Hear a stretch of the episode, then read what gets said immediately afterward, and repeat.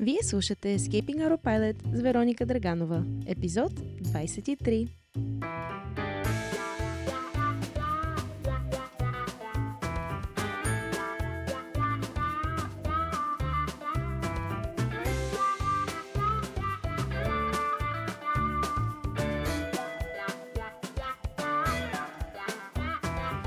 Здравейте, скъпи приятели! Надявам се, че сте хванали януари за шлифера и все още сте супер мотивирани. Тъй като вече съм си говорила с доста от вас, започвам да придобивам все по-ясна представа за разнообразието от хора, които слушат този подкаст и следват страниците ни и между другото, тук е добър момент да благодаря на всички, които са оставили рейтинг на подкаста в Spotify или Apple Podcast или където ни слушате. Страхотни сте и много оценявам вашата обратна връзка. Нещо, което забелязвам все по-често е, че доста от слушателите имат мечти и планове за или вече са стартирали свой бизнес, което ме потикна да създам днешния епизод, с който целя да помогна на повече от вас да направят първата или следващата голяма крачка по своя предприемачески път. Днес ще разглеждаме, що е то синдром на импостера или на чист български това ограничаващо убеждение, че не сме достатъчно компетентни, опитни, заможни, популярни или каквото и да било друго, за да реализираме своите идеи. Ще обсъдим какви са симптомите на този синдром и как да преодолеем тези вътрешни бариери, за да поемем по-пъргаво напред.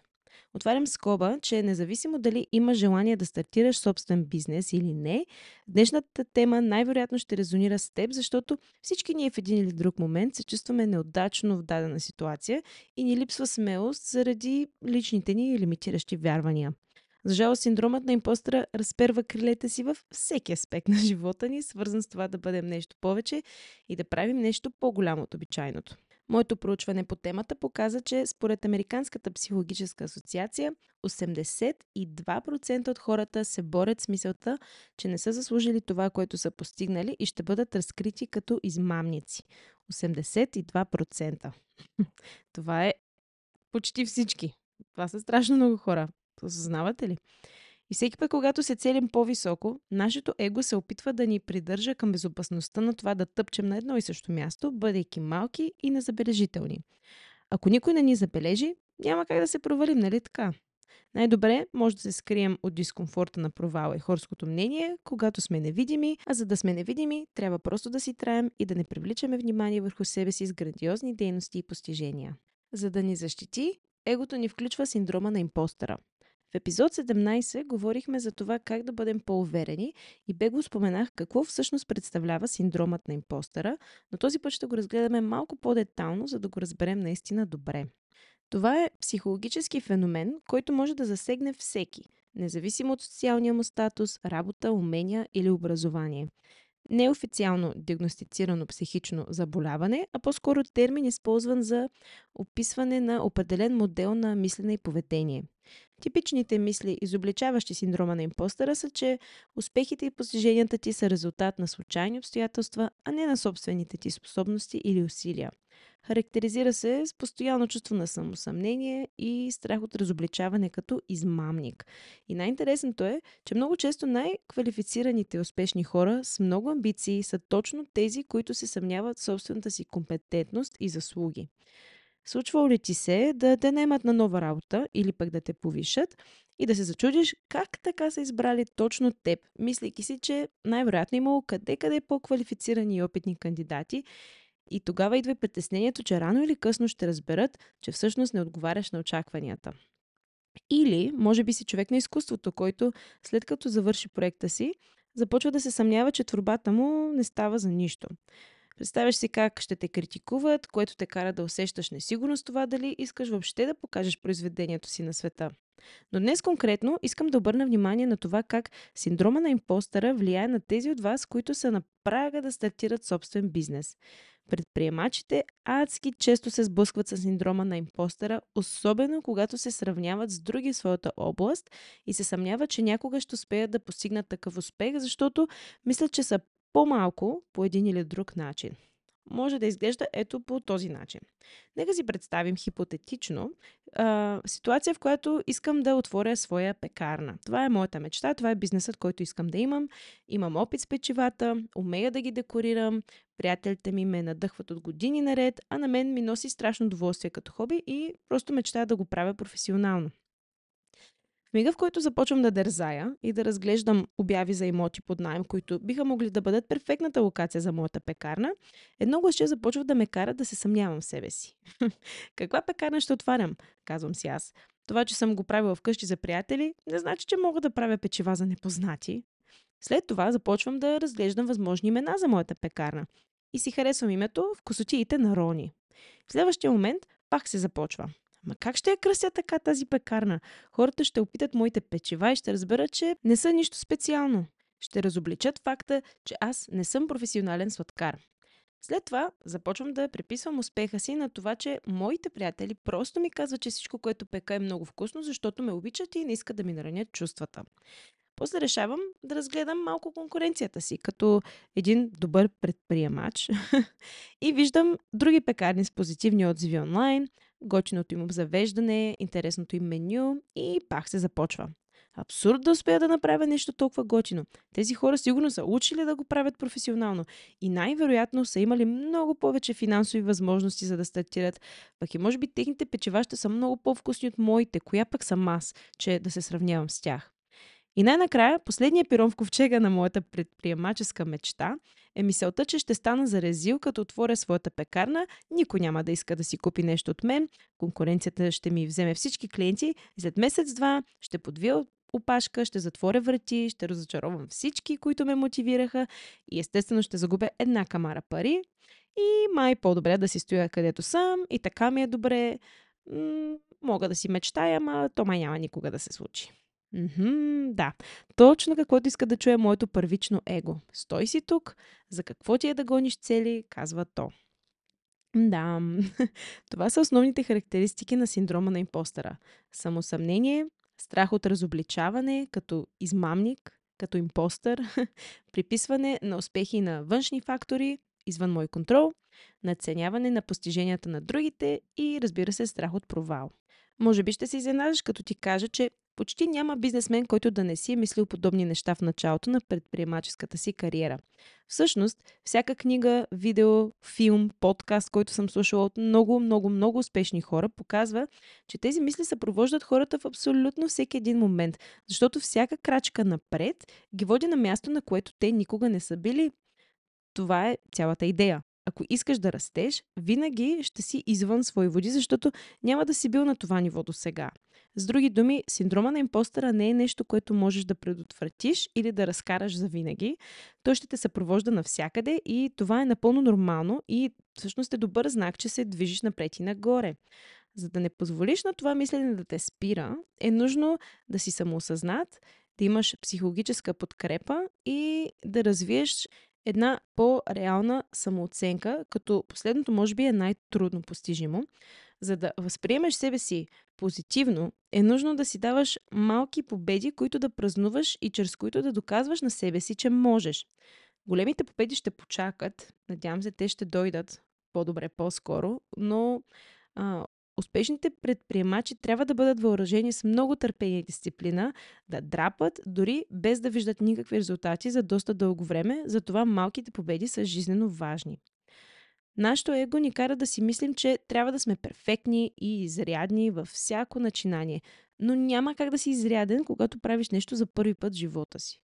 За да бъдеш толкова добър, колкото егото ти иска да бъдеш, ще ти отнеме време и множество итерации на услугата или продукта, който предлагаш. Не го казвам за да те откажа, а просто за да имаш по-реална представа. И да видиш, че това е напълно нормално.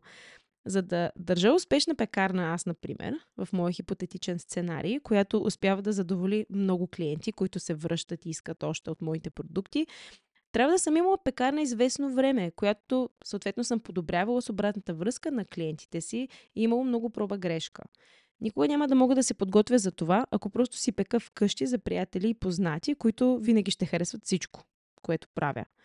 Синдрома на импостера е дявола на рамото ти. Но ти имаш своята мисия и искаш да дадеш нещо на околните, нещо ценно, нещо твое, Но никога няма да знаеш всичко, което а, трябва да знаеш, според твоето его. Никога няма да постигнеш това, което егото ти иска да постигнеш, за да се считаш готов да започнеш. И то не защото не можеш, а защото егото ти е просто ненаситно от към изискванията си и те винаги ще са още и още и още. Никога няма да можеш да го догониш. Автопилота ти, т.е. егото ти, ще се опита да те заклещи на едно и също място и да предотврати поемането на какъвто и да било риск. Ще се опита да те убеди, че е гигантска грешка да се пробваш дори, защото ще се провалиш поради ред причини, което то а, доволно ще ти изреди и които ти се струват повече от валидни на първо око. Не можеш да обслужиш егото си и същевременно да постигнеш целите си. Бъди от младсинството, което не слуша негативния глас в главата си, защото осъзнаваш какво иска той. И действай. Игнорирай мислите, които ти казват, че не ставаш, че няма как. Те са част от процеса и са напълно нормални. Ако ще бъдеш успешен предприемач, ще трябва да свикнеш с тях, за жалост. Разбира се, дори и на теория да си съгласен всичко това, на практика е съвсем друго животно, затова ще ти дам няколко научно доказани стратегии, които може да помогнат. Първо, както винаги съветвам аз, разгледай какво се случва в главата ти. Кои са нещата, които вярваш, за да се чувстваш като импостър? След това, а, погледни голямата картинка, като направиш една стъпка назад и погледнеш фактите, които подкрепят идеята, че заслужаваш да имаш това, което искаш да имаш, въпреки съмненията си. И докато търсиш тази информация, обърни внимание на вътрешния диалог в главата си. Говориш ли на себе си с мили чувства и с обич – и би ли говорил по този начин на приятел? Ако отговорът е не, може би би помогнало да си помислиш какво би казал на приятел в подобна ситуация и просто го кажи на себе си. Друг добър подход е да споделиш какво мислиш с близките си. Това не само ще ти помогне да не се чувстваш сам, но също отваря врати твоите близки да те окоръжат, като ти покажат какво мислят за теб и за начина по който ти мислиш за себе си, защото най-вероятно те няма да са така излишно критични, както си самия ти към себе си. Ако нямаш близък, на който да споделиш, съм сигурна, че с малко ровене в интернет ще успееш да намериш група във Facebook или друга общност, като Escaping Autopilot, например, където да намериш хора, мислещи като теб, готови да ти дадат подкрепата си и да емпатизират с теб. Препоръчвам да споделяш с тях както съмненията и страховете си, така и провалите си. Да намериш общество, в което намираш разбиране, подкрепа и валидация е едно от най-големите богатства по пътя към предприемачеството. Друга страхотна стратегия е да се фокусираш повече върху празнуването на успехите си. Импостър синдромът ни кара да отхвърляме приноса си с лека ръка, което допринася за чувството, че сме некомпетентни. Това гадно-гадно чувство. И когато някой те поздрави и ти направи комплимент, не го подминавай. Обърни внимание на думите и на реакцията си към тези думи и потърси причините защо са ти направили този комплимент, за да почувстваш, че си заслужил все пак този успех. Хората не правят комплименти и така за нищо. Запиши си комплимента някъде. Ако е имейл, просто го принтирай. Ако е коментар онлайн, направи си скриншот. Просто намери някакъв начин да а, направиш тези комплименти лесно а, досегаеми, за да може в моменти, в които се съмняваш себе си, да ги разглеждаш и да ти напомнят. Може да е за нещо малко, но когато имаш цяла купчина от дребни комплименти и поздравления, те могат да обърнат везните към това да приемеш идеята, че си компетентен професионалист. Или най-малкото да те вдигнат, когато се чувстваш а, на прага да се откажеш. Разбира се, много е важно да отпуснеш юздите на перфекционизма. Както казах по-рано, няма как да правиш перфектно нещо, което никога не си правил. И най-добрите предприемачи правят грешни ходове, но в крайна сметка те са уроци, които ти позволяват да направиш подобрение и са абсолютно задължителни. Ако правиш всичко както трябва от първия път, значи не се целиш достатъчно високо. Провалите са възможности, които ще ти носят успехи за напред. И последно, но не на последно място, трябва да приемеш като факт, че импостър синдромът ще те запровожда по твоя предприемачески път и не само, защото в която и сфера на живота си да правиш прогрес, поставяйки се в нови ситуации и достигайки нови нива, винаги ще имаш съмнения, че не си достатъчно и че всички ще разберат и ще са разочаровани. Повече успех не се равнява на по-малко импостърски мисли, но колкото по-често действаш и успяваш въпреки тях – толкова по-лесно ще можеш да изключваш гласа в главата си, който ти казва не можеш. Аз съм тук, за да ти кажа, че абсолютно на 100% без съмнение можеш. Благодаря ти, че остана с мен до края. Ако този епизод ти хареса, моля последвай подкаста и остави рейтинг в платформата, в която ни слушаш. Ако искаш ежедневна доза мотивация, да мислиш съзнателно и да бъдеш най-добрата версия на себе си, последвай ни в социалните мрежи. Името ни навсякъде е Escaping Autopilot. До скоро!